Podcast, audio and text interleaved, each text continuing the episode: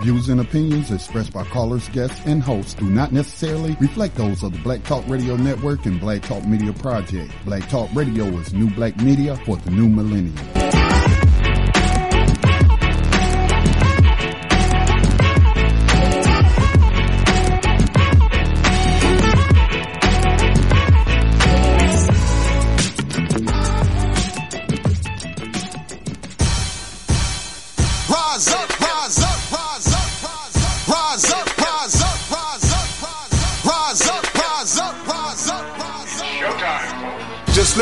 Eyes up. Let your wise rise up. See the signs of the times. If it's time, rise up, rise up. When death and hell dwell among all God's people. When those we chose and trusted have become completely corrupted and inherently evil. When the feast that feeds you starves our father's children. When snuff, porn, and pedo forms begin to get top billing, rise up. When famine claims millions. When justice gives blind eyes to billions. When the Lord's anger is no longer feared. If his protection is gone and your enemies are near. If you've seen the seas spill over and the mountains shake, break, and fall. If the moon ever turns blood red and you can't see the sun at all, rise up. No matter if the prize is high in and welcome to New Abolitionist Radio on the Black Talk Radio Network, a program that seeks to educate, inform, and agitate on the issue of 21st century legalized slavery. Hosted by social activist and spoken word poet Max Parthas with Black Talk Media Project founder Scotty Reed and West Coast based abolitionist and activist Leila Aziz. On this program, we discuss recent news on legalized 21st century slavery and human trafficking as it is allowed through the 13th Amendment of the U.S. Constitution, along with projects and people who help combat it. Remember, as of 2000, Uh, unfortunately, we just lost Max. Uh, Max says that he keeps getting booted, and I don't know why he's being booted. Maybe I need to get rid of one of these unknown lurkers that's hanging out in the conference line. So let's see if we can get Max back. But again, you are tuned in to New Abolitionist Radio.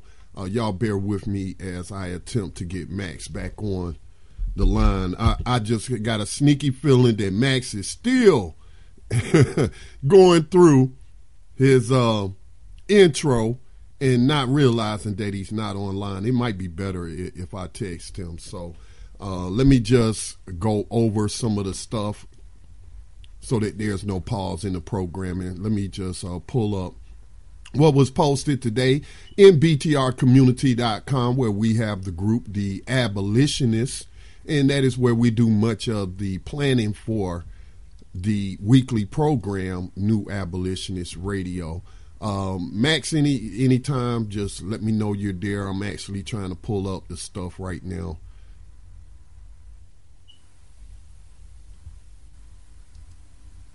uh, let me uh, check the board and see if we have Max back. No, we don't have Max back. Uh, we do have a caller from 803. I'm not sure if that's Max, though. I don't think so. He was calling in from his computer. So let me get to the New Abolitionist Radio planning page for January the 10th, 2018, and I will go through his description for tonight's program. Again, as Max mentioned, you are tuned in to our January 10th, 2018 broadcast. This is the sixth season of New Abolitionist Radio here on the Black Talk Radio Network. And on this day in 1811, the German Coast Rebellion of enslaved Africans occurred. In the end, over 400 enslaved people were forced back into bondage in New Orleans. Approximately 66 were killed in their heads barbaric, barbarically strung up along the roads of the city. I remember reading uh, some about that some time ago. Also on today's date, Florida succeeded from the Union in 1861, and London's Underground Metropolitan Railway began operations in 1863. Tonight, our abolitionist in profile is Sherrod Leary Lewis, 1835 to 1859. Leary was one of several black men killed during John Brown's raid on the Harper's Ferry Arsenal in October of 1859. It was a defining moment in African American history.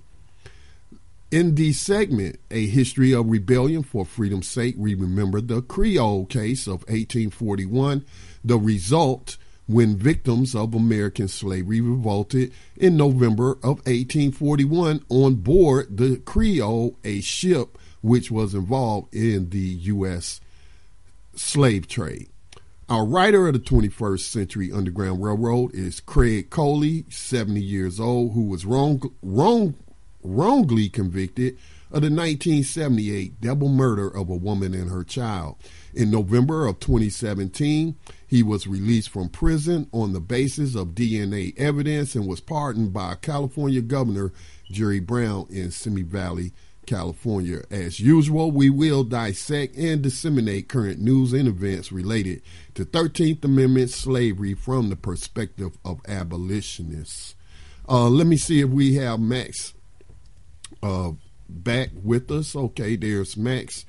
Hey, can you hear me there, Scotty? Yeah, I can hear you now. I just got man got through. I did the intro. whole intro and didn't even know I was wasn't even on anymore. I got keep getting booted off for some reason from the uh, Uber conference call site. Well, I'll try to keep an eye on that. Um, sorry about that, but I just got through our intro Good. for the program. So, what's up with you tonight, Max? Oh man, uh, as always, same thing. pinky in the brain, right? Trying to change the world and wake up our brothers and sisters to the circumstances that they really deal with. So we we can finally actually address the root causes of our issues and solve a lot of these problems that we spend way too much of our time concerned with rather than addressing the root concerns. And those root concerns, of course, as you know, being modern day slavery and human trafficking. Well, as there is every week, there is a lot of news to share, a lot of news stories um, that we try to share with people. We're not able to share them all on air because there's no way we could share all these stories on air in two hours. But we do have, as I mentioned earlier, the abolitionist group, which is in btrcommunity.com. If you're not a member and you listen to this network, shame on you. I'm just going to say shame, shame, shame, shame, shame. Because, you know, we need to fund this this network. We've been operating for nine years on minimum, minimum contributions from the listening public. I mean, so we have this fundraiser, 5,000 member goal for BTR community, where you can participate in the discussions on modern day slavery right there in BTRcommunity.com. I mean, because we have more than 5,000 people who tune in every month to the program because we see the stats. Uh, Max?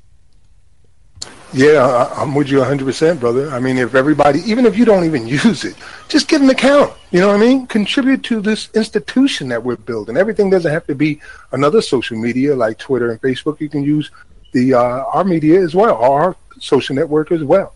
And uh, it doesn't have Facebook jail. I know everybody will love that. There is no Facebook jail going on. yeah, and, Scotty, and, and we, ahead, can't, we can't expect I mean, we're powering these other social networks to the tune of billions a year that they're worth billions a year. So why not participate in this in something that's going to go towards funding our freedom and ending 21st century slavery? Is Sister Layla Aziz here today? Um, I do not see her on the board, Max. Okay. All right. Well, if you see her, just bring her in. We, we miss her. she just got started. Uh, anyway, Scotty, I had an interesting day yesterday, brother. Uh, I talked to you a little bit about it on the phone, but I have a friend of mine uh, that I would. Okay, again, I hope this isn't a, a, going to be a thing. We might have to get Max to call in from his phone uh, because his internet keeps going out. That's that's what's going on there. That's your internet connection uh, Max, and I have no way to dial you on your computer, although um, it will dial your phone. Might have to get Max in on on a uh, phone line. Let me see if I can go ahead and have Uber conference call him because I suspect he doesn't even know that he's no longer on air. So again, greetings to everyone, to all the abolitionists worldwide. So glad that you all could join us. And uh, shout out to those who may be listening from our new platform, newabolitionistmovement.com. That's newabolitionistmovement.com. It's bare bones in terms of content right now. Um, but we hope to develop that platform over uh, the next year. I know Max was about to speak on um, he was talking to some pastors. He was invited to an event um, in Atlanta, and it was a lot of black uh, church members. And Max, is that you? Do we have you back? Uh, let me see if this is Max. Max, is that you on the phone? Yes, sir. Can you hear me now? Yes, I was going yeah, to suggest. I don't. Yeah, I don't even know what to say about this being booted off the network over and over again. That's uh, Yeah, I think that's your um, internet ISP provider and what have you, but we have you loud and clear on the phone. So I was just telling everyone about the brief conversation we had where you went to an event in Atlanta, in Atlanta and some people who who are part of an organization that historically played a big role in pre 1865 slavery and bringing relief, but the black church. And unfortunately, the black church has not lived up to its abolitionist um, mission here on this continent. So, Max, did you want to go into that? Well, yeah, it, I think I was trying to explain it before. I don't know where I got cut off of. But I've been on uh, this brother's program a few times. It's a Christian program, and he has ministers, pastors come on. So this was an all pastor and minister and bishop panel discussing uh, the topic is TV a true representation of Black America? So I did a lot of my research, and I came in. You know me, I'll come in prepared. I, I want to know the statistics and the truth and the facts. I don't want to talk about how I feel or what I think. I need to know what the actual reality of circumstances in. And I found out some very interesting things, which I shared on that program. But one of the things that I find very disheartening when discussing this issue of slavery with the black church and representatives of the black church, historically speaking, I've been trying now for years, is that it goes in one ear and comes out the other. Like literally.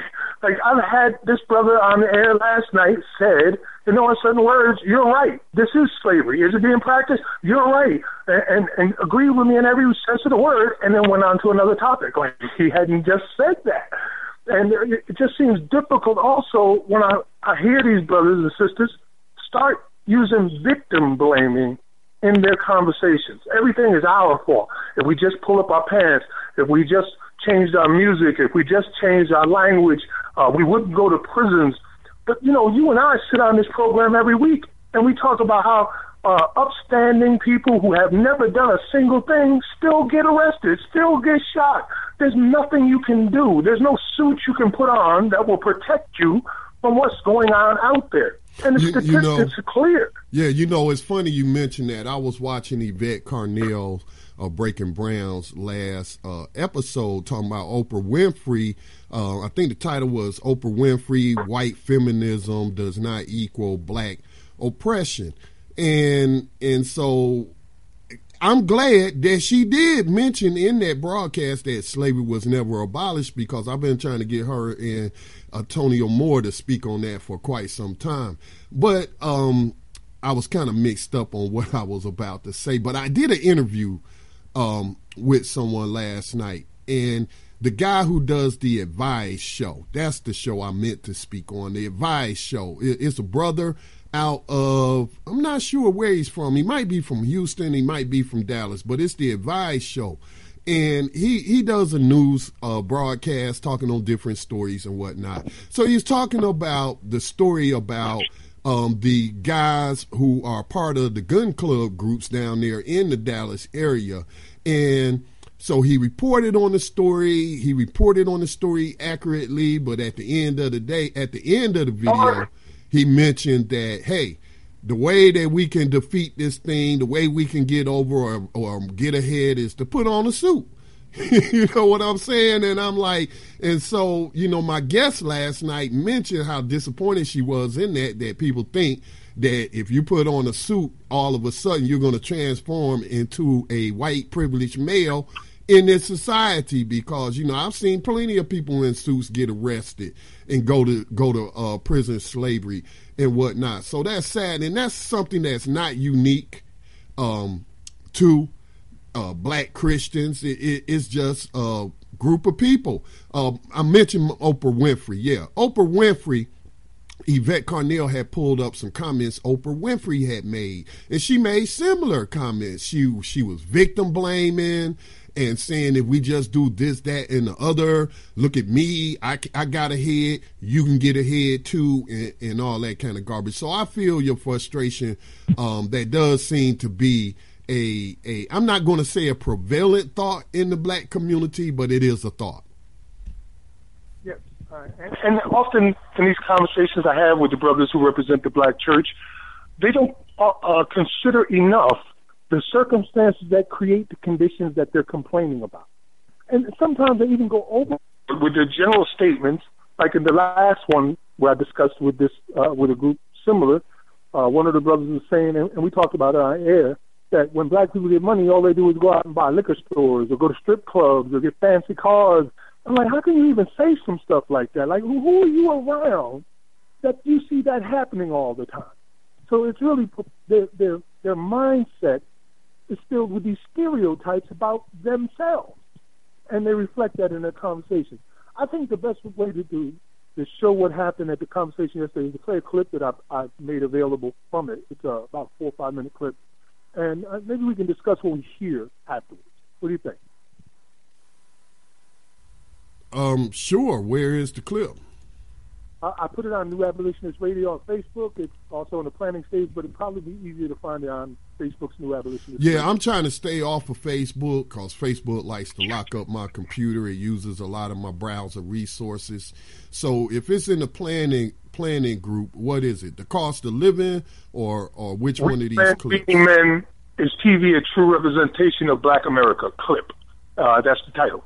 Real Men Being Men is TV a true representation of okay, Black America? I have the clip. I the have clip. the clip. All right, let's give it a listen. Let's go to uh, uh, Max. What's on your heart right now? You've been quiet for a minute. Yes, sir. Uh, can you hear me? Yes, sir. Uh huh. Well, uh, there's a lot of misconception going on in this conversation right here, misunderstandings, and I'm gonna try to address just two of them. The first one is we overestimate our contribution to the propagation of this type of media yes. and music that is mm-hmm. going on. I remember when Jadakiss did an interview, and he's been in the music industry for like 30 years, and he said that everything after 750,000 units is white people purchasing. so when exactly. you hear about mm-hmm. these songs going multi-platinum and millions of purchases, that's not all black people buying that. That's mm-hmm. predominantly white people buying that music. Mm-hmm. Because that's what they want. Because they want us to seem that way, to sound that way. I'm familiar with a lot of positive artists, and I promote a lot of positive artists, but you don't see them on Clear Channel. You don't hear them on the radio stations, which are owned and operated by white media.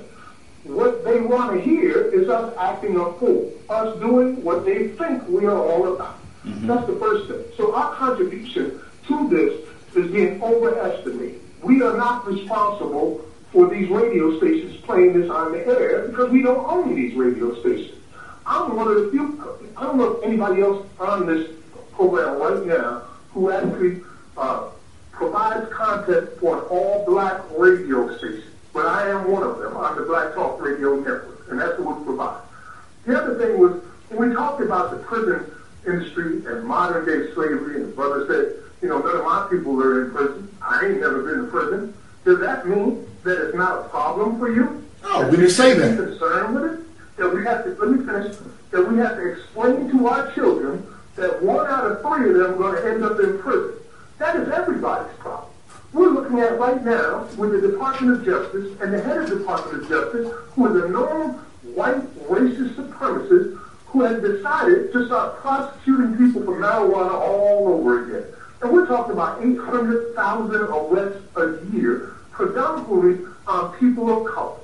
That is modern day slavery. You're criminalizing people's lifestyles mm-hmm. and putting them in these jails for profit because the prison systems themselves create an economic boom for white, racist uh, community. You'll see these prisons are all in these rural areas, predominantly filled with black people coming out of the inner city. So those are two things that I just want to touch on. One, don't overestimate our contribution to what is being perpetrated on these airways. Mm-hmm. And two, the prison system is everybody's problem. Everybody's problem. Doc, you want to respond? Absolutely. One, the first thing that I said, the, the, the prerequisite of my statement was mm-hmm. I understand your struggle. And to give him respect as an activist of this particular area, mm-hmm. we understand that that's that's a problem. And there are, and I can bring another five more other activists who are in their paradox, believing that their cause is just as important and it's our problem with that particular cause. So it's not that we are de minimizing or devaluing the cause of the prison or cause of slavery. What we're simply saying is you can't speak absolute. Everybody, that's not everybody's world and and that's and, and there are some black Americans who don't even understand it or know that because that's never been in the, their particular world. And how we change that, or how we, even though, okay, we get all those statistics, we understand that this is a problem. Okay, so what's the solution? Mm. So let's start talking about the, the, solution and then advocating those solutions. Mm-hmm. One of the things I'm saying, one of the solution is, is going back to the black family, mm-hmm. going back to home. Fathers teach your children and show them a better way that they don't make a choice to, to sell this particular drug because you show them how to be entrepreneurs. Show them other, and then not only tell them, but show them yourself. Mm-hmm. Show them yourself. That's what I'm doing, and I can only talk about my house. Exactly. I can't talk exactly. about everybody else's yeah. house. Mm-hmm. I can only talk about my, my house. Yeah. And exactly. in my house, I'm an entrepreneur. I don't go to a nine to 5 mm-hmm. I feed my family by the business that God gave me and I started. Mm-hmm. And I'm teaching my children a legacy and I'm doing it. My son, my son is special need. He used to have 22 seizures a day when diagnosed with epilepsy. So and now at 18 going to 19 on February 26th, he cannot go out and get a job. But I thank God that he works for my company mm-hmm. and he got his first check yes. and was able to buy his, his family Christmas gift based off of a business his daddy started that will soon be his and his sisters. So, and leaving that legacy for our children, that's their world. And there's more African American families that have that same kind of testimony. Do we want more? Absolutely. Mm-hmm. We want more. But the, that is the kind of thing that we need to say on platforms like that so we can encourage these fathers, encourage these parents to pour into our children that when they become our age, they got a fighting chance. Good deal. Good deal. Max, that's the end of the clip. Yes, can you hear me? Yes, I hear you, Max. I have a few comments. Well, they Yeah, I have a few comments. Uh, to the issue with his son having what did he say about a hundred seizures a day? 20, 20 seizures a day. Yeah, twenty seizures a day. Well, a big part of the community to legalize cannabis. Uh, weed, whatever you want to call it, is the parents of epileptic children. As the medical data is there that shows that cannabis, uh, specifically cannabis, can, how do you say that? Uh, cannabis oils. Cannibal. You know, yeah, yeah, those cannabis oils where you just take a drop on the tongue or whatnot. I've seen the documentaries on it, and, and the medical evidence that it alleviates uh, seizures is undisputable. So, um, I would recommend that if his son is still having those seizures, is that uh, perhaps you know he, he gets some cannabis and let that young man uh, get some holistic healing from that plant that God has given us. Uh, the other thing is, you know, that's the bootstrap. Pull them up by the bootstrap mentality that has been programmed into a lot of people. The answer to slavery and racism and white supremacy in this country is not black capitalism. Do does Black Talk Radio Network support black business entrepreneurs? Certainly we do. We have blacks in business that come on every Thursday night.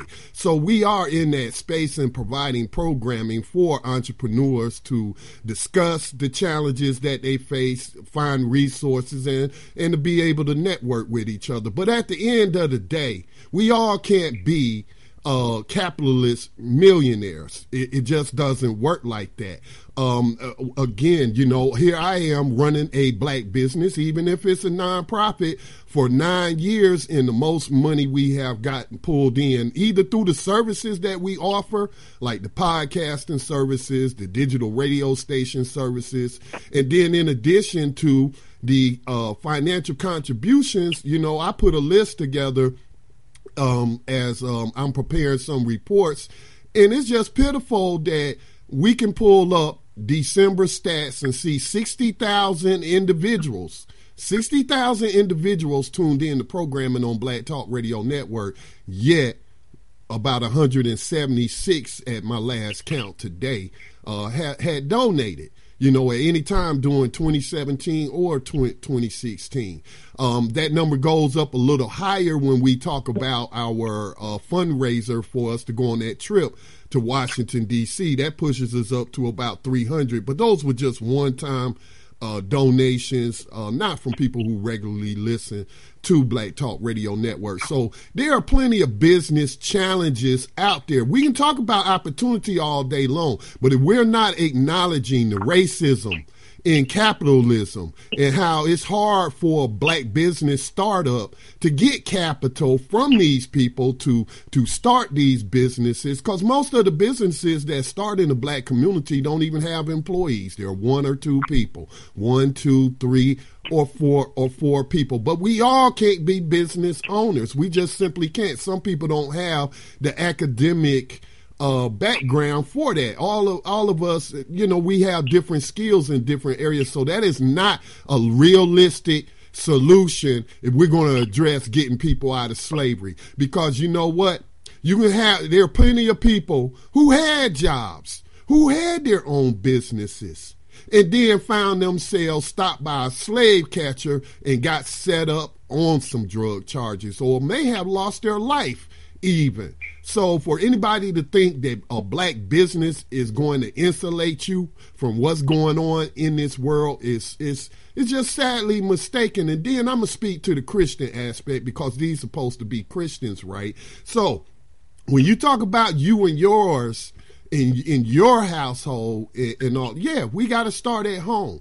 But as a Christian, I believe that your mandate is to set the captives free. And we ain't just talking about spiritually either in converting somebody to a religion. We're literally talking about captives in prison. You know, uh, uh, people say, what would Jesus do? Well, Jesus would not be sitting up here talking about, well, let's start, let, you know, we need to focus on black capitalism and that'll keep us out of slavery. When capitalism it slavery is the foundation of capitalism. It's all about exploiting somebody's labor, whether that labor is captive on a prison plantation or whether that labor is captive on a corporate plantation. Because I, I don't know about him, but a lot of black people, including myself, did not get paid uh, equally compared to white people, including uh, white women. So again, you know, um, I, I, just challenge anyone out there. I mean, to me, this is the number one issue. If it ain't slavery, then tell me what it is. You might say white supremacy. Well, white supremacy is a tool that they use to focus slavery on black people. So we still coming back to slavery. So, uh,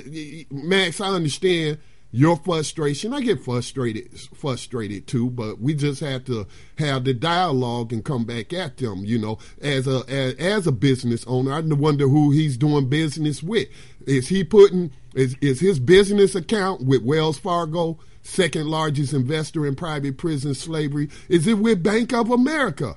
I don't know if they're number one, but they have investments in prison slavery. There are six major banks who underwrite private prisons. Without these banks, private prisons wouldn't exist and wouldn't be able to carry out their day to day uh, organization or, uh, or uh, activities. So that's my question to black business owners.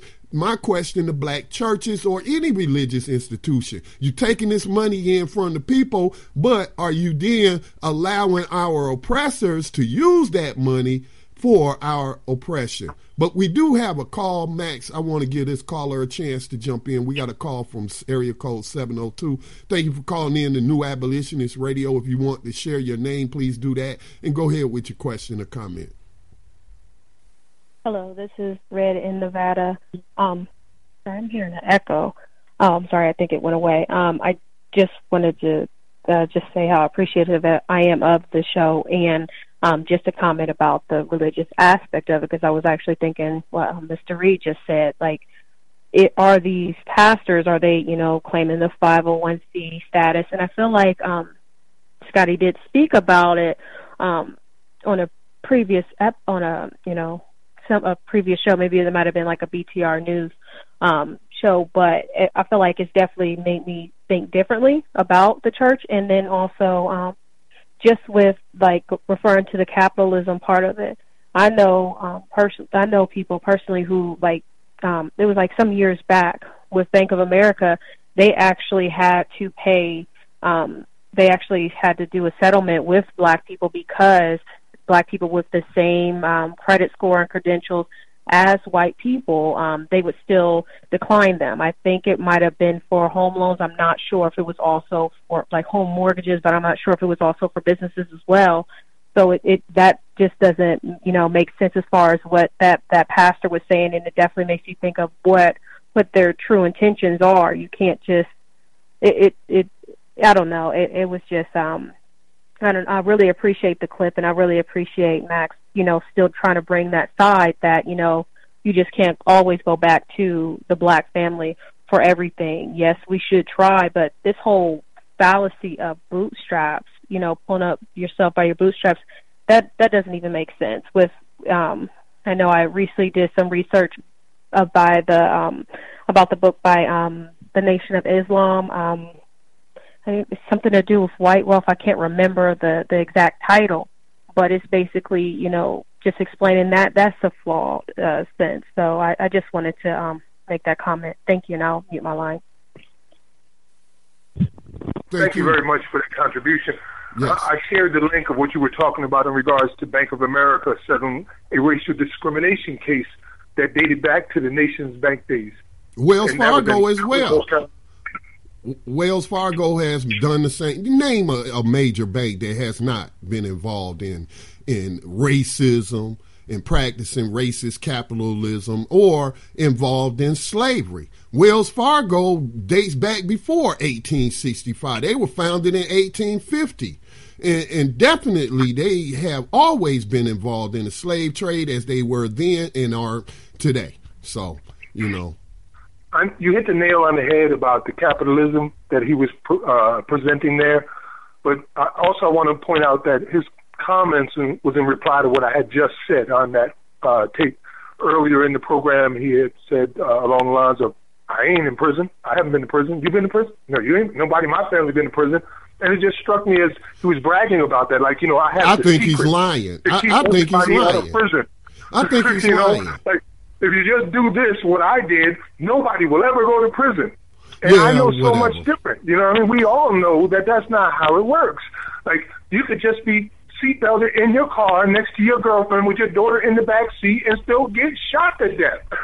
Listen, you Max. reach for wallet and get shot. I know? don't believe that. I don't want to accuse the pastor of lying, but I don't believe that. He got a cousin, he got an uncle, he got an aunt, he got somebody who is blood relations who have either found themselves in jail or found themselves in prison. See, again, this goes back to people claiming to to practice certain things. I don't want to get into religion because that's just not me.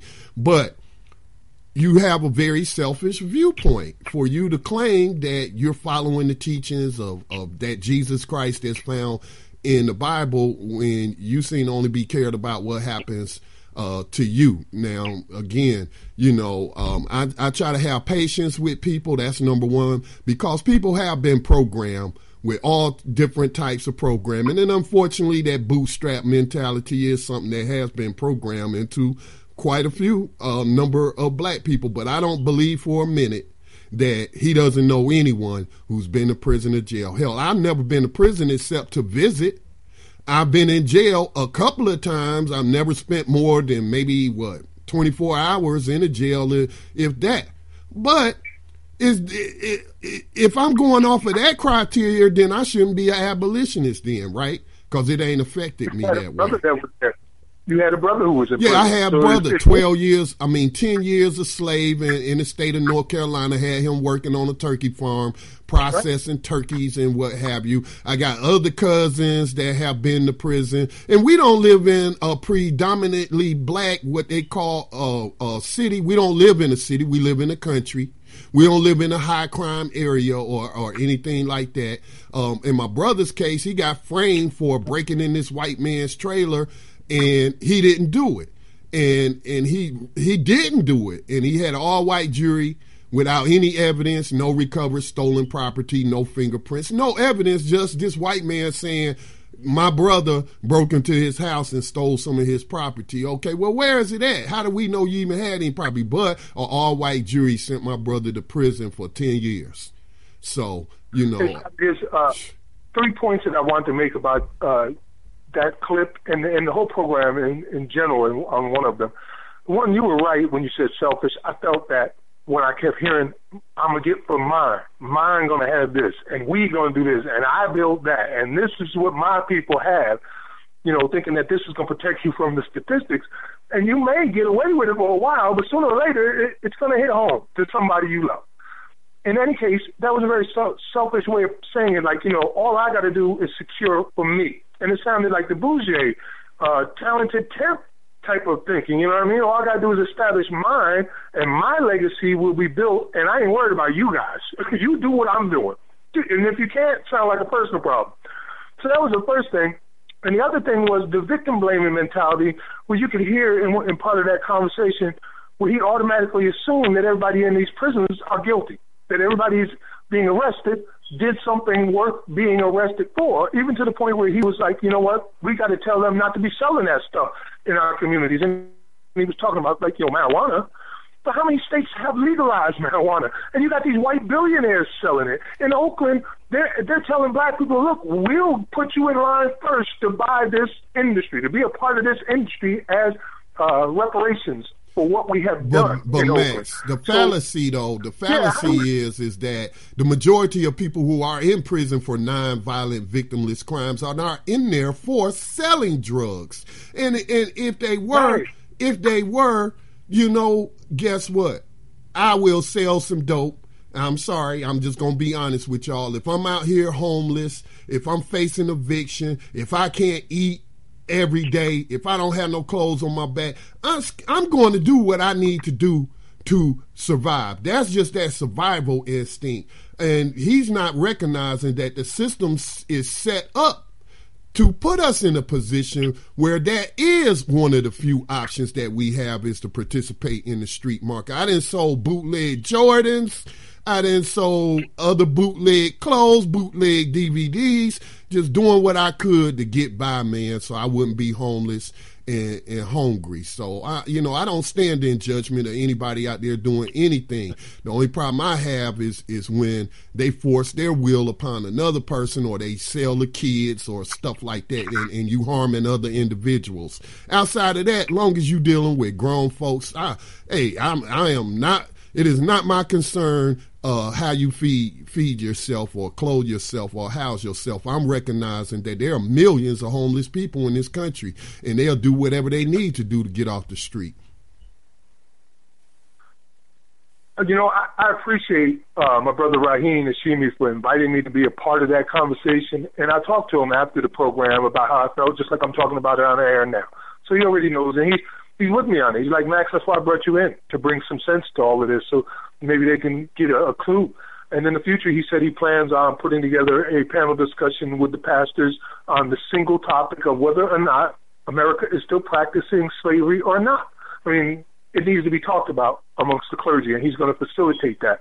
One of the things that did disappoint me, and I think I mentioned it earlier in the program, is throughout the whole thing, most of the people were saying, we want solutions. Well, let's talk about what we need to do. And throughout it, I was offering him the solution. Like, we need to end slavery. Can't do nothing else. You ain't gonna have no rights. You ain't gonna have no protections. Nothing you do matters until you end slavery. Because there is nothing you can build. nothing you can make, nothing you can plant that they cannot take from you anytime they feel like it. Like it's just that simple. You don't have any rights as long as slavery is being practiced legally. And that just went through one ear and out the other. So I said that on more than uh, a few occasions. And even after I said it on each occasion, it was like, well, let's talk about solutions. Like, didn't I just offer you one? Like, don't you even want to talk about it? Isn't it even on your mind? And then when the one brother sat there and on video, you'll see him, he's like, you're right. Is slavery being practiced? Yes. Is it race based? Yes. It, I mean, he just quoted everything that I was saying and then went on to another topic. I was like, oh my God. Like, where is, dude, cognitive dissonance is painful to watch, not just experience, just it's painful to watch it happen when, you know, you just can't seem to hold that thought in your head. So, yeah, that was disappointing for me. I appreciate the opportunity for these brothers to get together and us to have these kind of conversations but they were talking about how do we get the, to, through to people about discussing what the media is doing. And I was thinking, I can't even get through to you about abolition. And you want to know how to get through to people about something else. Scotty? Yeah, uh, yeah, Max, I'm here. Um, again, I'm I'm learning. I have to practice patience. Um, I have to also, and this is just, I'm not saying this about anybody else. I'm saying this about me, about my own personal growth and self reflection. Is I had to practice more patience with people like that because, like Malcolm X said, Malcolm X said it best. He said, "Don't be quick to condemn someone who doesn't think as you think or know what you know, because at one time you didn't know yourself." And we are dealing with a lifetime of programming of people being yes. told that slavery was abolished, Lincoln freed the slaves, and all this good stuff, and and and, and it's just completely untrue. But every day of their lives, they probably have come across media, maybe not every day, but come across media that reinforces that lie. So we have we have 150 years worth of lies to get through and it's not always easy. So we do have to practice. I'm talking about myself. Let me stop saying we. I have to practice more patient with these people. I have to refine my arguments so that when you ask me for a solution, I can come off with the top of my head. Well, you're a pastor. How many people do you have at your church? Well, you think, you know, how much uh, uh, money from the people are you taking in in tithes or offerings? After you take that in, where do you put that money on deposit? Because you know there is a divestment campaign, and if you're in, if you're taking the people's money and putting it on deposit with with X, Y, and Z bank, and we can show you that they're invested in uh, uh, modern day slavery and human trafficking, well, a solution uh, towards that goal that you can do is remove your find you a a well how can I put this find you a bank that does not invest in slavery. It's that easy. I mean, the black church, just the black church, not even talking about the mosque and these other institutions and whatnot, but the black church, I think I read one year that they might generate $6 billion a year uh, from donations from their congregations. That's a whole lot of money that could be divested. Follow the lead of these college students who have been getting college university systems to divest. So, you know, we just have to refine our arguments and practice patience, but at the same time, though, we have to bluntly speak the truth as well. According to the articles that I've seen, in the last 30 years, the black churches have collected $420 billion.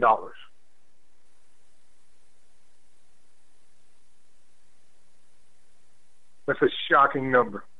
420 billion in the last 30 years. Do you know what we could have did with that as far as improving the conditions that we have on our own without anybody else's help? We could have did it with 430 billion dollars.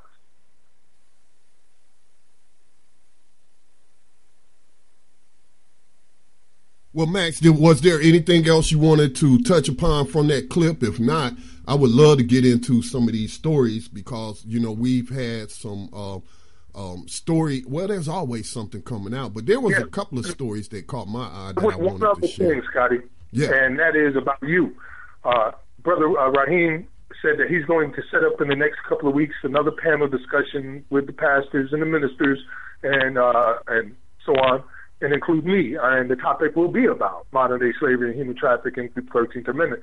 And I uh, requested that I bring someone else, a plus one, to come in and talk uh, as an abolitionist, and that would be you. So if you be willing, I'll let you know what the uh, time. We'll try to arrange it around your schedule, if possible.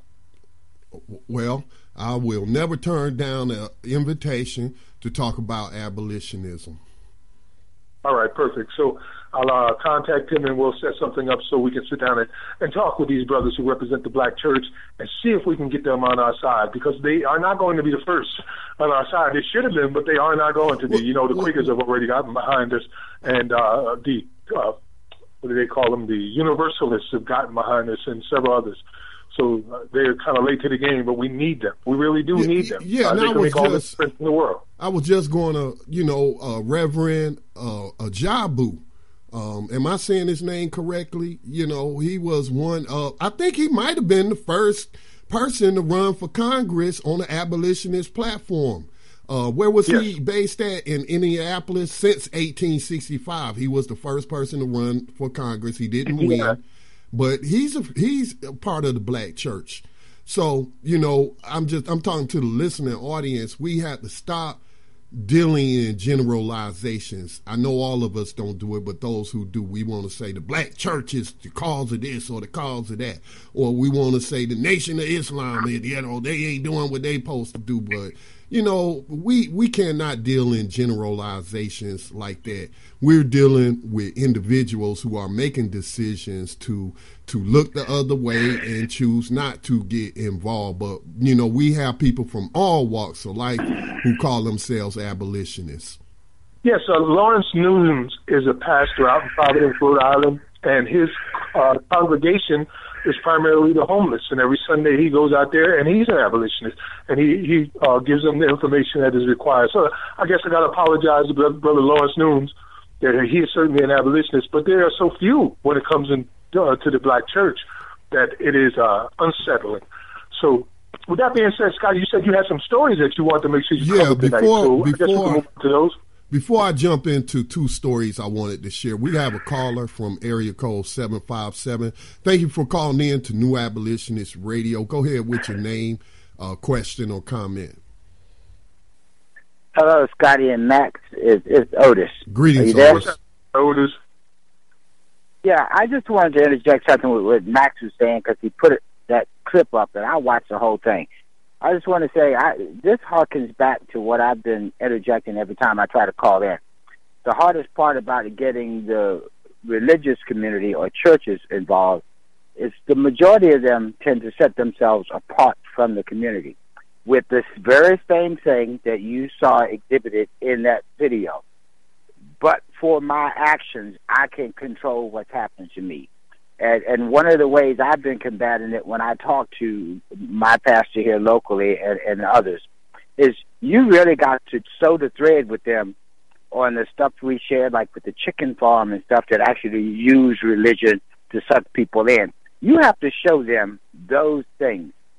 So, so I think when you go armed uh, uh, to your next show with them, you're going to have to put that before them and show them how religion has been used to further the private prison business under the guise of doing uh, saving work and stuff like that, like the chicken farm and stuff you saw. Because most of them really don't understand how uh, in, in, entangled the politicians are. They don't understand the amount of money that's in it. Some of them, even my local pastor, does his his jailhouse ministry and stuff, and he doesn't even understand how that's used against the prisoners you know, when, when he comes in, how they bait them to, to force them to take jobs if they go to the church meeting and that kind of stuff. So they're really not understanding that a person's personal behavior cannot insulate them from this system. Most of these people do not understand that. And you got to take, give it to them almost like elementary. I, I heard you talking to a Max, and they heard your words, but they couldn't comprehend the meaning of what you were saying. That Raising your child to be a religious and God fearing person will not save you from the slave catcher. And I'll let it go from there. Uh, you're absolutely right, and that was great insight, Otis. Thank you for uh, checking out the whole thing, as a matter of fact, and experience what I experienced, hearing what I heard. So yeah, I appreciate that, and you're absolutely right. I, need to be able to sit down with them, like we were just proposing in a panel, and, and present these things to them so they can see them. But even then, I think it'd just be an initial change, like it'll open their minds for a short time, and then we have to keep going with it to to the Right. point where maybe they need to listen to New Abolitionist Radio. They should be listening to New Abolitionist Radio. Yeah, I was um, going to say that, you know, sometimes it's going to take more than one conversation. It might take several conversations. It might take a month. It might take a year. But I want, like you, to thank that person who invited you on there and is planning to do future broadcasts on the subject of abolitionism because that's what it's going to take for some people. Because again, we are in a propaganda war.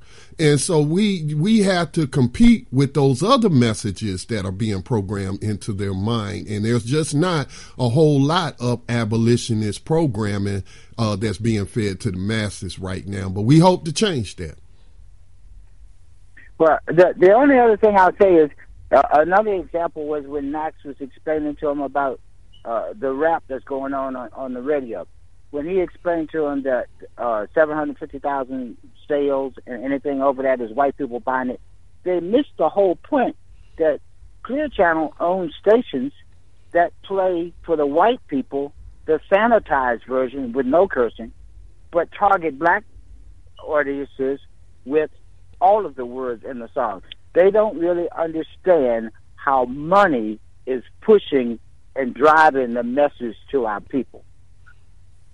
Yeah, um, shout out to the people at Clear the Airways Project, Brother Kwabena Rasuli, who is um, a regular guest on Black Talk Radio News, and that's the mission of Clear the Airways Project, is to clear the terrestrial radio airways of what we call murder music. Uh, this music that programs uh, people to hate each other uh, to engage in criminal activity, to disrespect women, and what and women are a part of that that industry too. But at at the end of the day, though, who's funding all of this? When you turn on a radio station in, in Chicago, I don't care uh, if it's owned by Cathy Hughes, so we have to call out our own as well. We have to clean up our own house. She operates a lot of radio stations that push that garbage, and she's on record as saying, well, it makes money.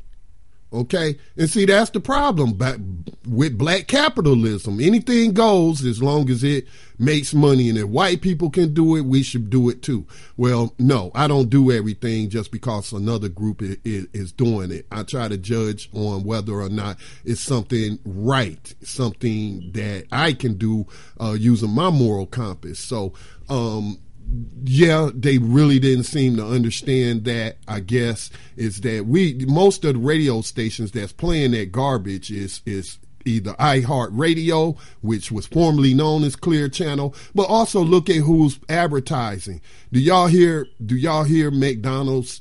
Um, being advertised on New Abolitionist Radio? No, but you will hear them on those killer radio stations, as Kwabena calls them. Do you hear Walmart on here Uh, uh, uh, underwriting the New Abolitionist radio program? No, because Walmart knows they'll get called out for their use of prison slave labor and what have you. So they just don't understand. That person just did not seem to understand who's underwriting all of the things that he says is causing these problems and he wants to put it on black people.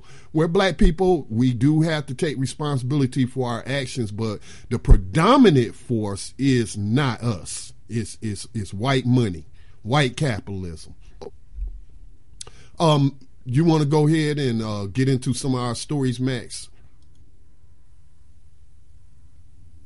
Not able to hear you max um, I will go Let me ahead. make one last statement on this, Scotty, because you did inspire it. Um, but one of the things that we have to, like Otis said, um, we're not the ones that drive this market. And if you want people to put this poison out for our children, you'll always find some. All you got to do is dangle some money out there. And that's exactly what these industries have done. So that, that was it, Scott. All right. Thank you, Max. Let's jump into um, some of our news stories. There's a couple of stories that caught my eye. Uh, let me check my microphone volume. I seem to be coming in a little low. Uh, let me go ahead and adjust that. All right, we're good there. All right, so the first thing that caught my eye, I'm gonna go ahead and there are several stories um, that are related to the same issue. Uh, the ACLU says that New Jersey prisons banning of the new new Jim Crow is unconstitutional. Now I learned from Max that they have reversed that decision that they will allow prisoners to continue to get copies of Michelle Alexander's New Jim Crow, which is a good book. I just do not like how it popularized the phrase mass incarceration because it's not mass incarceration. It's a continuation of slavery. But outside of that, it is a good book that gives you an understanding that there is a profit motive to all of these people being put in prison. And so, you know, uh, shout out to the ACLU. I don't always agree with everything y'all do. Of course, I don't agree with anyone 100%, but I appreciate them taking up the case of those prisoners and getting the New Jersey prisons slavery system to reverse that ban on the new Jim Crow. Now, another related story, you have New York State prison package rules banning nutritious uh, food and it's all to make money for corporations. I'm gonna pull up this story from it's going down.org. I want to thank our abolitionist comrade Tag for sharing this in BTR community. Um, it says the thugs who run the NYS prison system has issued a new directive 4911A that describes new draconian package rules that they are testing in three prisons as a pilot program. The directive comes in the wake of petty rule crackdowns after the escape of two prisoners from Clinton Prison in 2015. Reports have trickled in about long-term prisoners losing their trailer visits, hoodies being eliminated, and even more bitterness on the part of the guards. This past fall, political prisoner Herman Bell was beat down by three or more guards. Others, like Ramsey Orta, that's the uh, um, uh, young man that filmed the slave catcher murdering Eric Gardner in New York, if I'm not mistaken. I think it's, that was Ramsey Orta. uh, had to deal with transfer way upstate and have been assaulted by staff. Basically, staff thinks they can do what they want. Let me jump ahead to the rules. The new rules are horrible in so many ways, writes it's going down.org. Packages can be ordered only from approved vendors, so basically, some corporations will win out and have a guaranteed market to sell overpriced processed foods. Number two, fresh eh, fruit and vegetables are not allowed. Number three, family and friends cannot drop off packages while visiting. All packages must be shipped through a vendor. Number four, each person is limited to ordering three packages a month for him or herself and receiving three packages a month from others. Each package cannot be more than 30 pounds or the 30 pounds per package, only 8 pounds can be food. Allowable items will be the same in all facilities, no more local permits. Number six, there are far fewer items allowed than before, and of the items that are allowed, far less variety. This includes additional restrictions on clothing. Number seven, the pilot rules are not clear about how books, media, religious items and literature, or other items sub- subject to First Amendment protection will be treated. This could mean that prison book programs like Books Through Bars will not be able to send free books to the 52,000 people in the prison uh, system. Now, um, they say that we can organize to roll these rules back and they give a couple of ideals. A few of the ideals are sign the petition, share it with your address book, share it on Twitter, share it on Facebook. It takes two seconds. We've shared the article. That's where you will find the petition. It also says get in touch with your people in NYS prisons and let them know about this inform them, send them the info. Massive non cooperation on the part of NYS prisoners will have to play a huge role in this. People inside know how to make things unworkable. And three, flood the politicians with postcards and letters. Send one to Governor Cuomo and one to Anthony Annucci, the acting commissioner of the Department of Corrections in New York City, and they even give you some sample uh, text and, and, a couple of more um, things. So, Max, before I, I, I uh, mention this story about the Geo Group and a so-called Me Too movement in this private prison, did you have any commentary on the story I just shared? Uh, well, actually, you talked about two stories. You went through the uh, Michelle Alexander. Yeah, that was in New Jersey. And then unbanned within only a couple hours, and also about uh, new package deals that are going on. And I just like to point out, like we always do, that this is how they take you piecemeal. It's, it's just all of these companies sucking your life's blood away. You mentioned there's only five companies now that control this industry. So these five companies basically have their hand on this source of income from a captive audience. And this is the way that uh, these prisons and slavery are used as economic development programs. Well, I'll, we uh, are talk about the new Jim Crow situation, but later on after we do our commercial. Yeah, well, I was going to say I'll save that Geo uh, group prison story for the other side of the break. So if you want to take us to break. Yes, uh, you're listening to New Abolitionist Radio, now at our new home online at newabolitionistmovement.com. We'll be right back after these messages.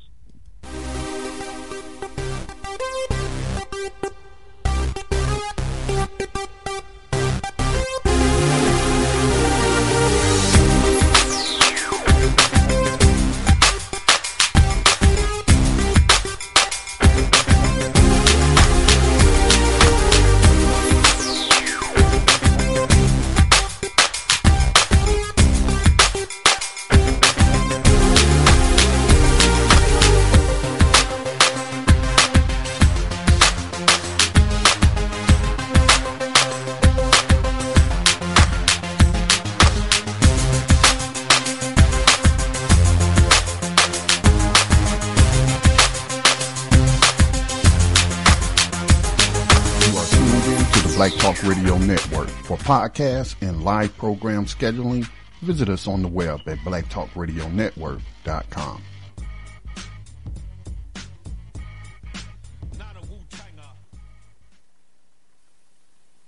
Peace and welcome back to New Abolitionist Radio. We are going to get into our next story. Scotty Reed will be reading it. It's the Boca based prison operator Geo Group to pay $550,000 to settle sexual harassment lawsuits. Well, before I get into some of the details of that, you had mentioned before the break that you had some comments about uh, the ban of Michelle Alexander's book, which was then quickly unbanned. Yes. Well, I'd like to offer my opinion on, first of all, why they banned it. Uh, there is a big movement going on with this abolitionist movement, and a lot of it is happening behind bars and everybody within the prison industrial complex is very much aware of it, particularly after the September 9th, 2017 uh, prison labor work strike, it's particularly after millions for prisoners march on Washington, D.C. And now with the upcoming January 15th uh, Operation Push in Florida prisons. So they know that these types of ideas are educating people on their circumstances and they're unifying under the idea of abolition versus what they had been doing private previously. So I think that New Jersey banned those books because they don't want to have the same problems that Alabama's having, the same problems that South Carolina's having, the same problems that Florida's having, and that California's having, as these prisoners all across the country unify under the uh, banner of slavery abolition and taking that exception clause out of the 13th Amendment and freeing millions of people who are unjustly incarcerated and keeping them out.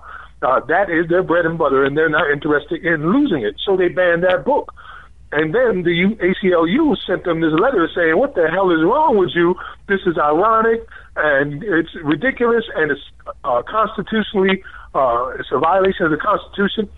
And the New Jersey prisoners were like, "Look, we don't we don't want to get this stuff out into the atmosphere. We don't want to be." Uh, have people coming and looking at what we're doing here, so let's just go ahead and unban that book. It happened within a, period of just a couple of hours where they made the announcement, got the letter, and then turned around and said, no, on second thought, maybe we might, might not want to do that. Right, and I agree. Uh, Frederick Douglass, I believe, is the one who said that education makes a person unfit to be a slave. And I would say that, especially when you're educating people, that slavery was never abolished, that Abraham right. Lincoln didn't do a damn thing, and that that's why you in prison slavery today. And no, they don't want them armed with that education because then they'd be unfit to be prison slaves. So I totally understand the logic behind banning that book.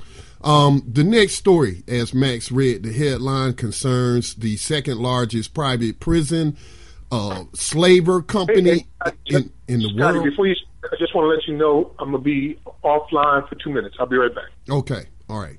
So um, he had mentioned that the Boca Raton-based prison operator Geo Group. This this company is the second largest of its type in the world, with Core Civic, formerly known as Correction Corporation of America, being the largest. I mean, what does that say?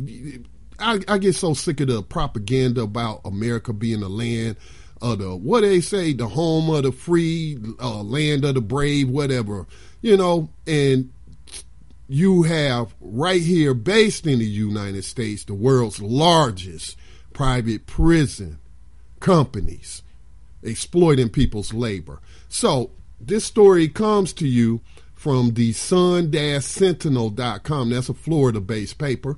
And it says Boca-based prison operator Geo Group to pay $550,000 to settle a sexual harassment lawsuit. Boca Raton-based the Geo Group has agreed to pay $550,000, that's a little over half a million, to settle a sexual harassment lawsuit filed by the federal Equal Employment Opportunity Commission and Arizona's Attorney General. The lawsuit filed in 2010 concerned two GEO operated prisons, the Central Arizona Correctional Facility and Arizona State Prison Florence West Facility, both in Florence, Arizona. The EEOC and Arizona Attorney General's office alleged that a male manager grabbed the breasts and crotch of a female correctional officer and that a male employee forced a female employee onto a desk and kissed her. The alleged harassment also included male officers asking female officers for sex and supervisors and officers making sexually explicit comments to female officers. The lawsuits filed in U.S. District Court for the District of Arizona alleged that GEO retaliated against female employees who complained or sought, sought help by disciplining them, forcing them to quit, firing them, or placing them in unsafe conditions in the prison. The GEO Group, which owns and manages prisons throughout the country, I would say throughout the world, they they run the entire prison operation of the country, Australia, and is filled with Aborigines. Uh, the GEO Group, which owns and manages prisons throughout the country, released a statement Monday saying the company mandates zero tolerance towards all forms of sexual harassment in all its facilities and noting that the allegations were from several years ago. As a result of the settlement, the GEO Group has implemented additional measures, including enhanced training, reporting, and monitoring, said Pablo Paez, spokesman for GEO. In Florida, GEO operates prisons in Deerfield Beach, South Bay, Moore Haven, Panama City, Graceville, and Milton, according to the company's website. GEO has agreed to review its equal employment opportunity policies to ensure that all complaints of sexual harassment and retaliation are immediately and thoroughly investigated. They are also required to designate certain alleged as eligible for rehire post notices of the consent degree, decree in its Florence facilities and conduct anti-discrimination training. According to the settlement, there were 16 women um, who will be provided for in this half a million dollar settlement by the GEO Group. And so, look, sexual harassment, sexual assault, rape, whatever, is wrong. And it's wrong no matter who you do it to.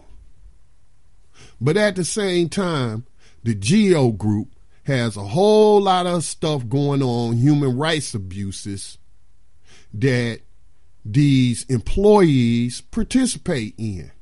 Okay? So I'm not on here to to blame these 16 women. I don't know these 16 women, but I just find it hard to drum up any kind of sympathy for people who take jobs as slavers, man. You know, I, I just hey, I'm looking at what you doing to human beings, and then I'm looking at what's happening to you as a human being, and I'm calling, you know, the the spiritual rule of reap what you sow. Okay? You can't abuse other people. Stand by and, and turn the other cheek or look the other way when you see someone being abused in these facilities and you working as a guard and you're charged with their safety as well as your own, but you're charged with, with their safety. And then when we know that males, again, I don't want to genderize this, but males are the most raped in this country. A lot of people don't want to acknowledge that, but they are the most raped in this country because of prison rape. And 60% of the prison rapes are committed by guards. Uh, we also told you a couple of weeks ago about a lawsuit that has been going on for a couple of years involving teens who were placed in adult facilities and were raped mainly black and brown teen boys were raped in these prisons. And again, guards also participated in their rapes, including female guards participated in the rapes of these young men. And and when you have that kind of power dynamic, it's rape. Can, a, a slave cannot consent to sex, as people try to whitewash uh, the raping of Sally Heming by Thomas Jefferson and, and say, oh, she consented and she was his lover and there was this romantic thing going on. Look, a slave cannot consent. All right. So it's rape. It's rape. And, and that's going on in these prisons. So, you know, again, I do not support sexual harassment, assault against anyone. I'm a, I respect everyone's human rights. And these women should not be subjected to such treatment on, on, on in these jobs. But again, I just find it hard to have sympathy for slavers. Max. Well, the GEO group is exploiting all of what's going on in every single way. Uh, and, uh, you know, I, I've got sympathy for anybody that's being assaulted and abused. But at the same time, as you said, uh, they're a part of the system of evil. Like, really, it's very simple to understand. Prison for profit uh, creates a demand for what? Prisoners. And these prisons refer to people as product because that's what they are. And they sell them on the open market in the form of prison stocks and jail bonds. Another news story that came out about the GEO group is where they're bragging about how much money they're going to make under the Trump administration, uh, particularly out there in uh, Boca Raton based prison. The GEO group said it expects to benefit from Trump's administration crackdown on illegal immigration. Uh, but so far, there have been lower than expected populations in detention centers designated to house undocumented immigrants. And ICE and the Department of Homeland Security have issued requests for proposals for new illegal immigration detention sites in the greater Chicago, Detroit, St. Paul, Minnesota, and Salt Lake City, Utah areas. So they're building these prisons expecting to fill 7,000 more beds. Uh, and when they talk about beds, you got to realize how much it costs to fill those beds, which is another story that I, I want to touch on during the show uh, in regards to what's happening right now in Maryland. Scotty?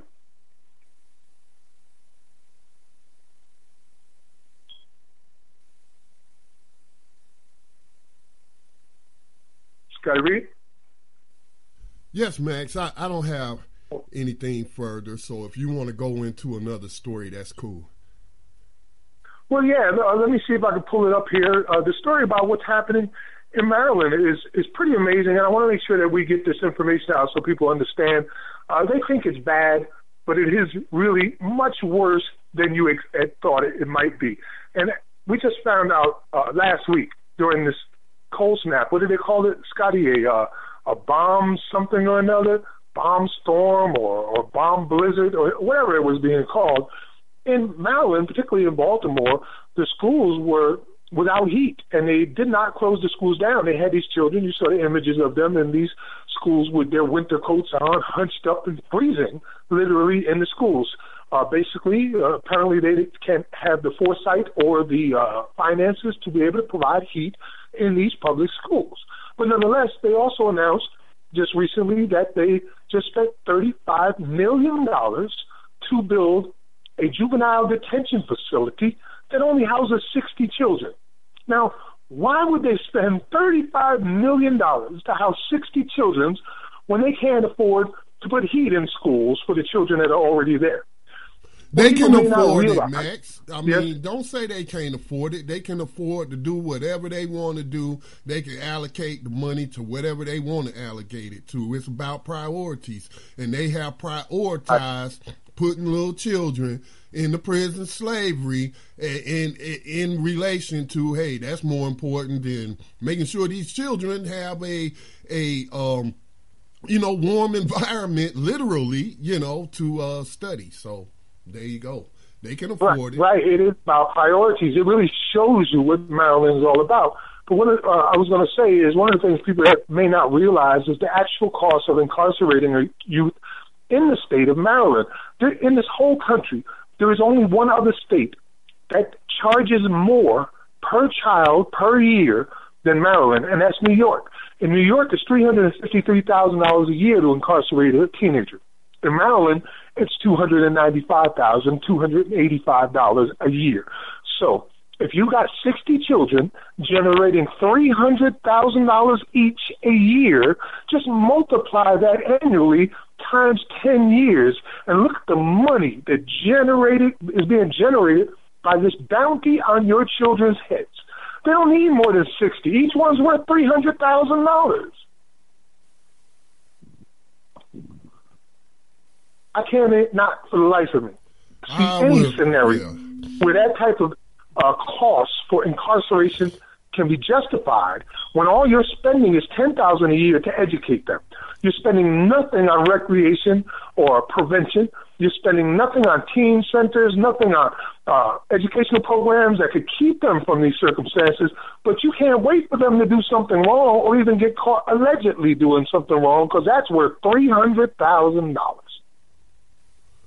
Tell you, man, this is a one six society. It, I, there's no other way to explain it other than maybe evil. Yeah, so I'm not surprised by that, Max, and and I'm not sure of the city council makeup and who made those decisions, but the mayor is black. She's a black woman, and so again, we have to approach these issues locally. That is why the mission of the Black Talk Media Project, which I really want to keep talking about, we've been on air nine years as a black independent platform. That was not the vision. The vision does not did not end there. We need radio stations and community media centers right there in that community in Baltimore to bring the people in that area the abolitionist perspective and, and give them an opportunity to talk to each other, network with each other with one of our stations, uh, facilitating that conversation. But these are things that have to be attacked locally. Okay? Because who's paying for that? Who's paying for this new the taxpayers are paying for that. The citizens of that of that state are paying for that. So if you don't express yourself through the vote and not just by voting, but then following up and going to these city council meetings or calling these people on the phone and saying, "Hey, what, what? Wait a minute, what's wrong with y'all? We sent these children to school last week. Y'all didn't even have you know, the decency to just cancel school until y'all get the heating situation uh, fixed. And you're saying we can't afford to heat all the buildings, but yet you can afford to build this multi-million dollar prison.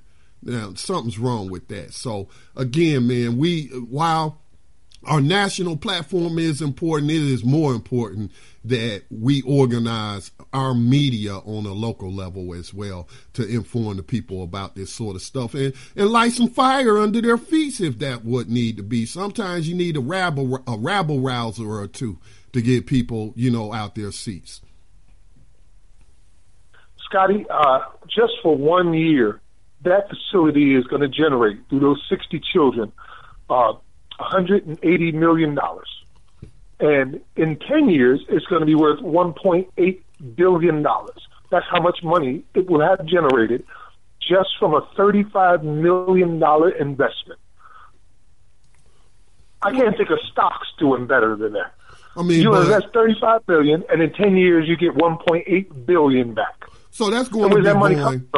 That's just going to be going to prison overseer salaries and, and what have you, and and to the vendors and, and and what we just got through talking about what's going on in New York, New York State. So it's not going to like I was mentioning earlier today, um, as we were playing some music in between uh, Tanya Free and Friends show and Tando radio show, but I had mentioned that Unicor owned a private prison run and owned and managed by the U.S. government generates an annual profit of one billion a year. Where's that money going to? Is it going to the Social Security Fund? Is it going to the SNAP program or any other social services for poor people? Where I still don't know where this one billion annually is going.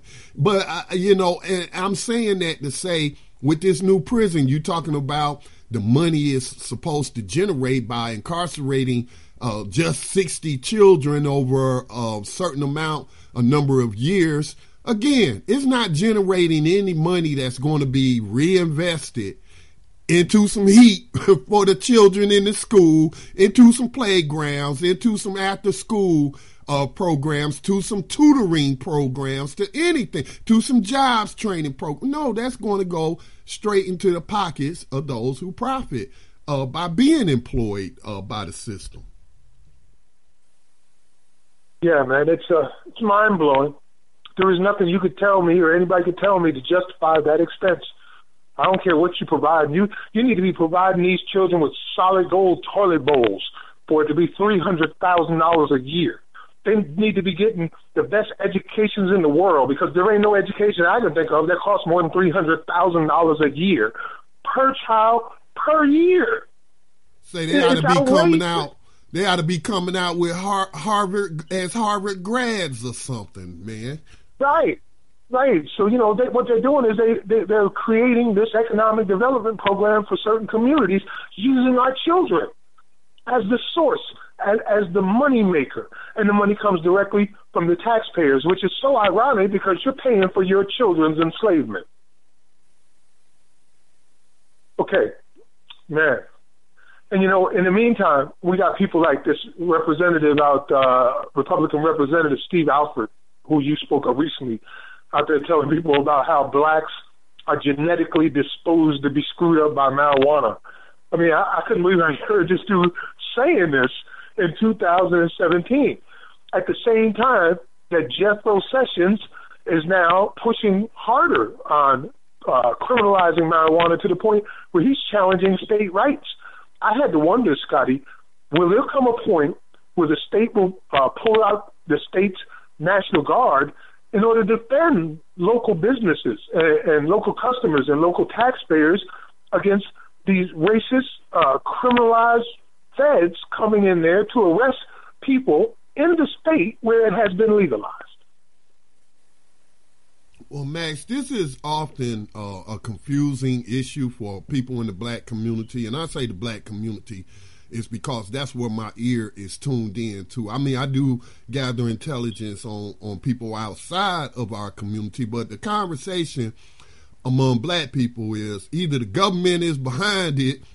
I mean, you can't have it both ways. They're saying the government is behind this. They're trying to get people to smoke weed and, and all this and that, and they're pushing it and, and and you know a whole bunch of reasons they are given. But then on the flip side of that, we got this story where the federal government is telling is ignoring states' rights and saying y'all voters um, voted to legalize cannabis for medicinal or recreational. We don't think it's a good uh, use of our resources to be throwing people into prison slavery for using a plant that mankind has used for tens of thousands of years and it has medicinal benefits and and even if they're just smoking it recreationally you know well, well how's that any different from the alcohol sales and what have you? So I, i'm like depending upon who you talk to in the black community man there are different reasons. The government is either against this uh, this weed business that's popping up or they're behind it uh, you know so go figure you know, I, I put out the video, original commercial video for the film Reefer Madness. And if you were to look at it today in 2018, you'll know exactly what it was all about. It is so clear, clear as day. It's only like two minutes long. If anybody wants to see it, it's available both on our community page as well as our Facebook New Abolitionist radio page. Uh, but it's just amazing to see why they criminalized it and how the propaganda worked then, just like they're using the same exact propaganda now. Uh, you remember Nixon? Why he said he started his war on drugs. It was so they could criminalize the anti-war protesters and the blacks. They could uh, associate the blacks with heroin and the uh, anti-war protesters with marijuana, and then go into their communities and disrupt their communities and arrest their leadership. That was what it was all about by the admission of his very own administration. Yeah, that's so true. That's so true. But it's primarily used again to put people in slavery. All the people that's in slavery, the vast majority of them are in there for cannabis related crimes, not murder, not rape, not robbery, cannabis. Either they were selling some weed or they were smoking some weed. That's the majority of your prisoners right there. And I don't know, but but my my conscience or my mind tells me that hey, I don't. It's none of my business what people consume. When it start harming me, then I need to worry about it. But if a person want to consume this, that, or the other, as long as it doesn't violate the rights of another human being, then what is this putting them into slavery, arresting them and putting them into slavery? Again, it's all about slavery. Slavery is the number one job creator in this country. You know, uh, if you don't got slavery, you don't got a bunch of slave catchers. You might actually have some peace officers, you know, instead of cops.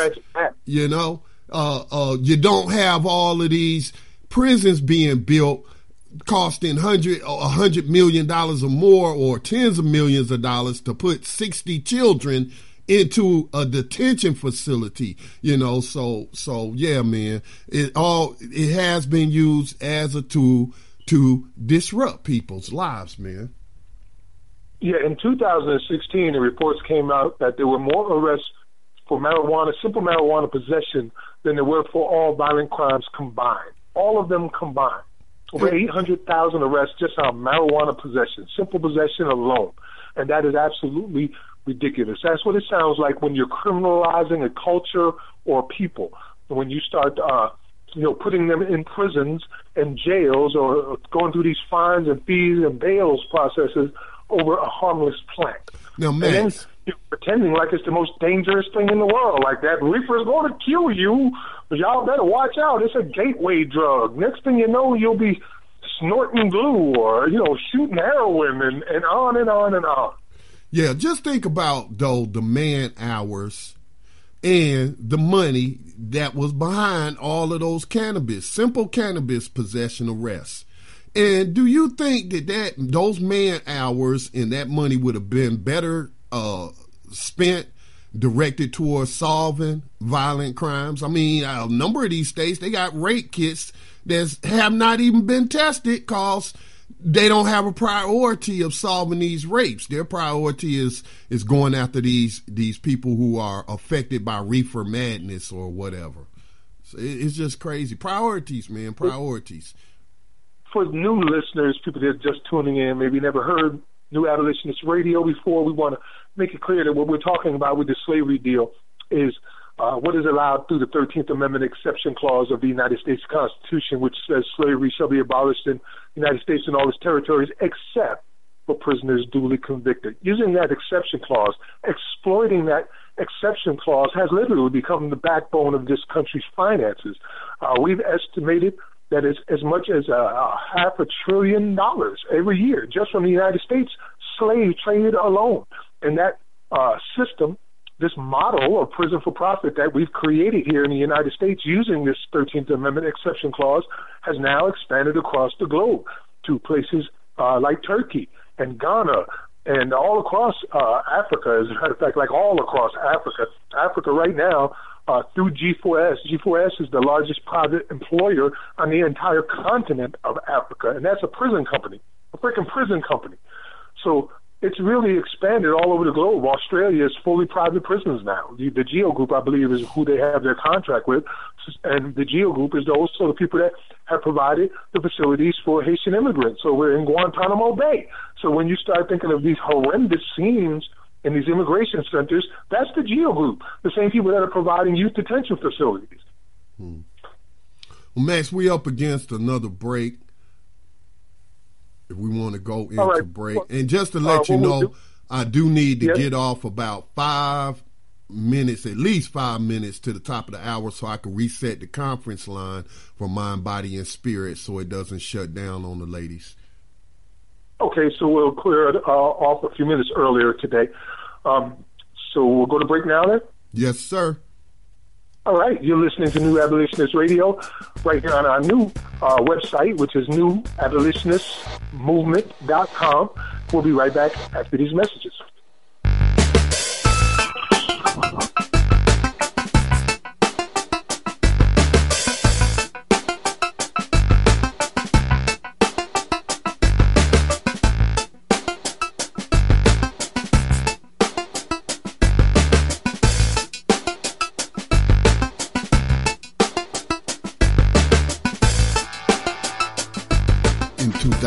2008, the Black Talk Media Project launched the digital radio platform Black Talk Radio Network, the first such platform created to serve the black community specifically. Black Talk Radio Network has grown with a variety of radio hosts, digital radio stations, and podcasters. Web analytics say Black Talk Radio, the platform, has an online reach that ranks it among the top independent black media platforms in the world. All of this is possible because of financial contributions to the nonprofit Black Talk Media Project. If you love the work we do and the voices and perspectives we bring to you every day, make a donation today to ensure that Black Talk Radio is here in the future. Black Talk Radio is new black media for the new millennium.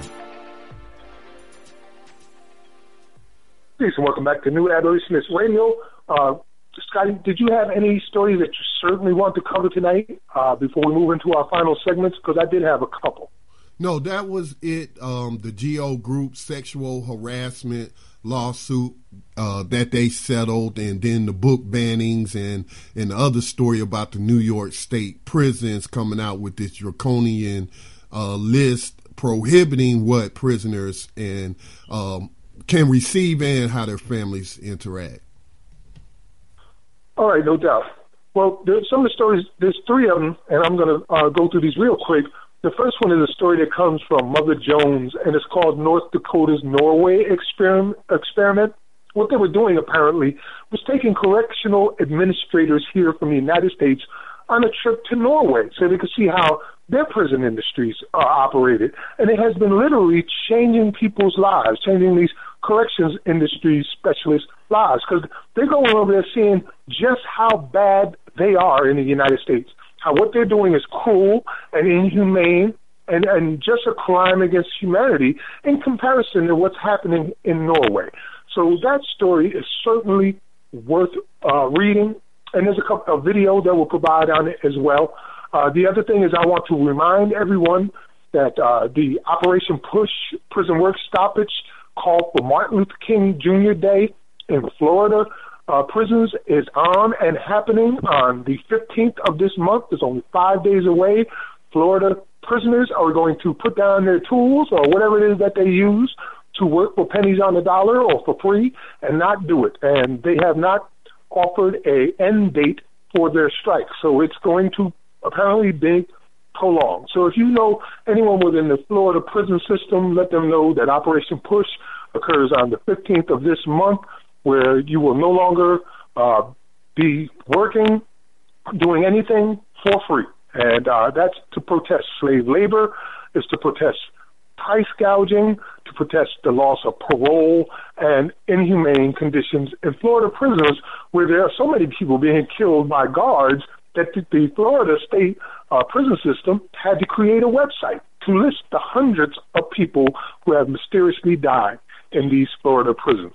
So that's another thing I want you to be aware of. And the last one is there's a story that just came out about three guards out in California who were convicted of second degree murder. Scotty, I just put the video, which is only two minutes long, at the very bottom of our planning page. If you want to pull it up, uh, I just want to give a quick um, explanation why you pull that up. I have it. All right. We know that just in 2017, there was about 1,200 people who were killed by police, according to data provided by uh, The Guardian and killed by police. So around 1,200 people were killed by police. But what you may not be aware of is that that number is, uh, if not doubled, tripled in the jails and prisons themselves. So here's a case where three guards uh, recently been convicted of second degree murder, of murdering a mentally ill inmate in Santa Clara County Jail.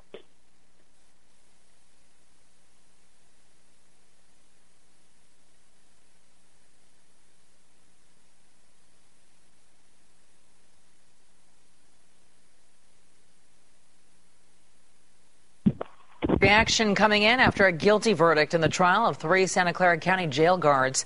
Late today, they were convicted in the beating death of a mentally ill inmate. KPIX 5's Len Ramirez with a reaction outside the courthouse a short time ago. Len? Well, it was a very dramatic finale to this trial. The three correctional deputies all found guilty of second degree murder for the killing of mentally ill inmate Michael Tyree. Now, the jury uh, did make that decision this afternoon. It was a very packed courtroom filled with the wives and the family members of the three uh, deputies, now former deputies. Uh, during the reading of the verdicts, uh, there were tears, people crying from the uh, family members. The three defendants, all dressed in suits, were then immediately remanded into custody by the bailiffs, taken back inside the jail where this all began in August of 2015. The coroner's report said Michael Tyree died of internal injuries after being beaten inside his jail cell. Now, the case case pointed out glaring problems within the jail system and resulted in several reforms that are still ongoing, such as cameras that are in the jail now. We're proud that justice was served and that those that are culpable are behind bars. It's a sad day when law enforcement officers are convicted, when those who are sworn to uphold the law and protect others instead choose to victimize and, in this case, kill a mentally ill inmate. So it's a very sad day. Uh, it's a day of justice, but it's a day of sadness.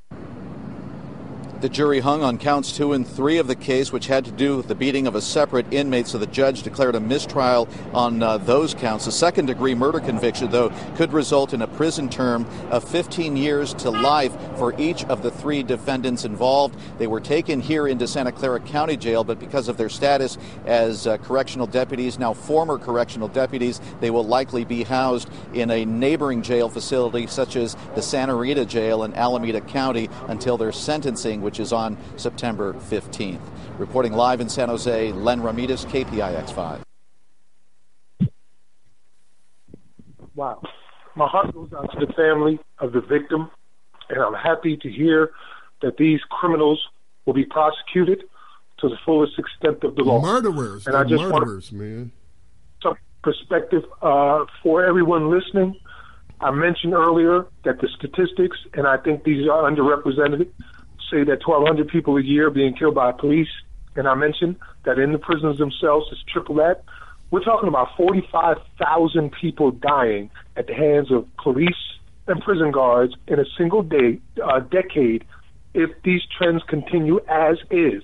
45,000 deaths is what we're talking about in a single decade. And something has to be done about that. In other nations, like in Europe and maybe in Britain, they might kill three people in a whole year. And here we're talking about 45,000 bodies in a single decade if things just stay the same. And we already know they'll increase. Yeah, um, very rare that we come across these stories where you get a conviction. And I have to ask the question I wonder if the victim, being a white male, had something to do with the jury being able to bring itself to convict these slavers. Um, because oftentimes, you know, we see because we live in a racist society, people program through media with racism every day. I just find it hard to believe that if this was a black person and the charges where they had a hung jury on, that was related to another prisoner. I bet you he was a person of color. I don't know if he was black, if he was Hispanic, or or what. Now I, I'm speculating, but you know that's just how I see it. Another thing that this story uh, brings to my mind. I was watching the Jimmy Dore show, which is a political commentary show. The guy's like a comedian, but he talks seriously about politics, and it's a YouTube channel. And they did a segment, um, and they were talking about MSNBC, and they were talking about corruption in the media. But they got off on a side topic, and they were saying that MSNBC makes a lot of money more than any other programming in their program line up on lockup. And that's like the cops. You know, y'all heard of the show Cops where they follow these cops around on the street and what have you. Well, they're inside the prisons too, filming. And the and MSNBC is making millions of dollars from corporate advertisers for that program. That I mean, come on, man. Now uh, people, well, I imagine that victims of slavery have always been entertainment for the dominant population, and now it just continues in, in, in a in a form in an electronic form where you got millions of people tuning in to these programs now. Ain't none of these prisoners getting paid for their appearance. I bet you they didn't sign any kind of waiver. And like they mentioned on Jimmy Dore's show, this is a violation of human rights. This is exploitation of these people. And and that bring that just came to my mind when they mentioned, oh, one of the reforms is we're gonna bring cameras in. Well, I can see y'all using those cameras to create another doggone, you know, prison slavery entertainment uh, program or something, man. But that is something that the new abolitionist movement needs to take up is the slave catcher programs and where they're going into the prisons and, and providing the popu- populace with entertainment at the expense of victims of prison slavery. We got to boycott these networks or something. We have so many of these shows, like 60 Days In, for example. And you're right, Scotty, it's the equivalent of a big budget studio creating a movie but not paying any of the actors. so they're getting the free actors, you know, and uh, it is exploitation and it's a human rights violation, and uh, it should not be allowed. Scotty, we're running short on time, so we need to get into our final segments. Was there any particular one of those segments that you wanted to cover this evening? Uh, and I'll take another one. We'll just go back and forth. Okay, I will start it off. Um, yeah, I'll start it off with our abolitionists in profile. Let me go ahead and open that up. Thank you to blackpast.org for posting this profile of Sherrod Lewis Leary, 1835 to 1859. Uh, Lewis Leary was one of several black men who were killed during John Brown's raid on Harper's Ferry Arsenal in October of 1859. It was a defining moment in African American history. Born Sherrod Lewis Leary, sometimes referred to as Lewis Sheridan Leary, he was the second of five children born in Fayetteville, North Carolina, to free black parents. His father, Matthew Leary, a saddle maker, was the mixed race son of Jeremiah O'Leary, a descendant of Irish immigrants. His mother, Julia, a, a Minerio Leary, was of mixed race with conflicting accounts of her heritage.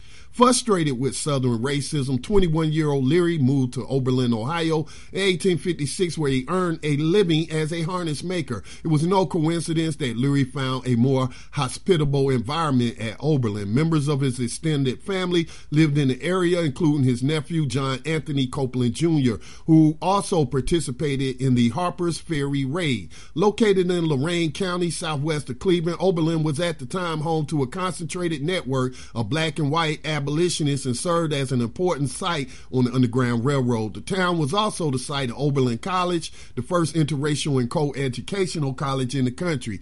Two years after moving to Oberlin, he married Mary Sampson Patterson, and they had one daughter, uh, Lois. Uh, Leary quickly became involved in the town's abolitionist movement, joining the Oberlin Anti-Slavery Society. He participated in the Oberlin Wellington slave rescue, in which he assisted John Price a runaway victim of slavery. After a dramatic effort to keep Price from federal marshals, the rescuers helped him cross the border to Canada and freedom. 37 men were arrested and indicted for violating the Fugitive Slave Law of 1850. Charges were dropped against Leary and most of those arrested. Soon after, Leary and Copeland joined white abolitionist John Brown's effort to engineer an armed rebellion of victims of slavery at Harper's Ferry Arsenal in Cleveland, Ohio. On October the 6th, 1859, Leary and Copeland left Oberlin for Cleveland and arrived nine days later at John Brown's headquarters, a farmhouse near Harper's Ferry. The attack on the arsenal began the following evening, and Leary, Copeland, and John Henry Kagi found themselves cut off from the others. As they attempted to escape, they were fired upon. Uh, Kagi was killed instantly. Leary was severely wounded and would die a day later. Copeland escaped injury but was later hanged. It is not known what happened to Leary's body. Two months after the raid, residents of Oberlin conducted a memorial service for the three residents who had died in the conflict Leary, Copeland, and Shields Green. After his death, Leary's wife, Mary, married Charles Henry Langston and moved to Kansas. They had a daughter, Carolyn Mercer Langston, Langston, who later married James Hughes. The couple became the parents of the Harlem Renaissance poet Langston Hughes. And New Abolitionist Radio salutes Sherrod Lewis Leary.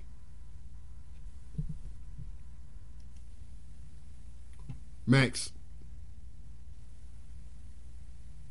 Sorry about that. I had myself on mute salute, man, to the great great grandparents of Langston Hughes, who were abolitionists.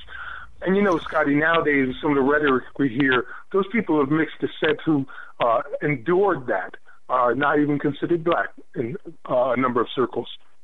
Amazingly so, as if they did not experience that. And you know, I was uh, have visited those sites in Ohio and spoke with the people of Ohio. There, there's a strong abolitionist movement in that area where we'll be working out of in the future.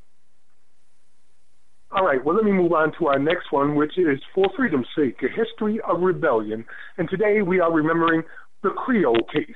In the fall of 1841, the brig Creole, which was owned by Johnson and Epperson Company of Richmond, Virginia, transported 135 slaves from Richmond for sale to New Orleans, Louisiana. The Creole had left Richmond with 103 enslaved people and picked up another 32 in Hamptons Roads, Virginia.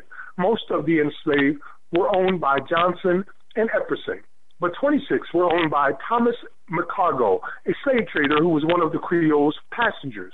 The ship also carried tobacco, a crew of 10, the captain's wife, daughter, and niece, four passengers, including, sla- including slave traders, and eight black slaves of the traders. Madison Washington, an enslaved man who escaped to Canada in 1840 at the age of 25, but was later captured and sold when he returned to Virginia in search of his wife Susan, was among those being shipped for sale to New Orleans. On November 7, 1841, Washington and 18 other male slaves, enslaved individuals rebelled, overwhelming the crew and killing John R. Howell, one of the slave traders. The captain of the, of the ship, Robert Ensor, was also wounded in the uprising. One of the enslaved people was badly wounded and later died. Some of the crew members were wounded, but also also but survived. The rebels took overseer William Merritt at his word that he would navigate for them. They first demanded that the ship be taken to Liberia. When Merritt told them that the voyage was impossible because of the shortage of food or water, another rebel, Ben Blacksmith, said they should be taken to the British West Indies, as he knew the slaves from the Hermosa had gained their freedom the previous year under a similar uh, circumstance. On November 9th, 1841, the Creole reached Nassau, where it first was boarded by the harbor pilot and his crew, all local black Bahamians. They told the American slaves that under British law they were free, and then advised them to go ashore at once.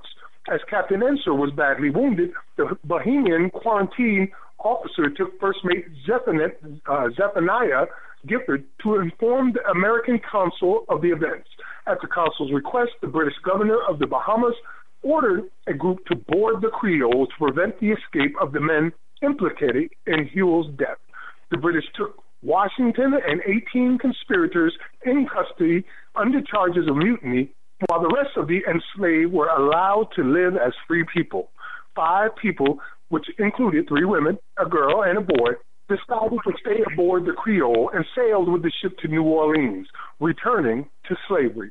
On April 16, 1842, the Admiral Court in Nassau ordered the surviving 17 mutineers to be released and free, including Washington. In total, 128 enslaved people gained their freedom, which made the Creole Mutiny the most successful slave revolt in U.S. history. And here at New Abolitionist Radio, we remember you and salute you. Salute, salute. Now we come to our final segment before we reach our final comments for tonight.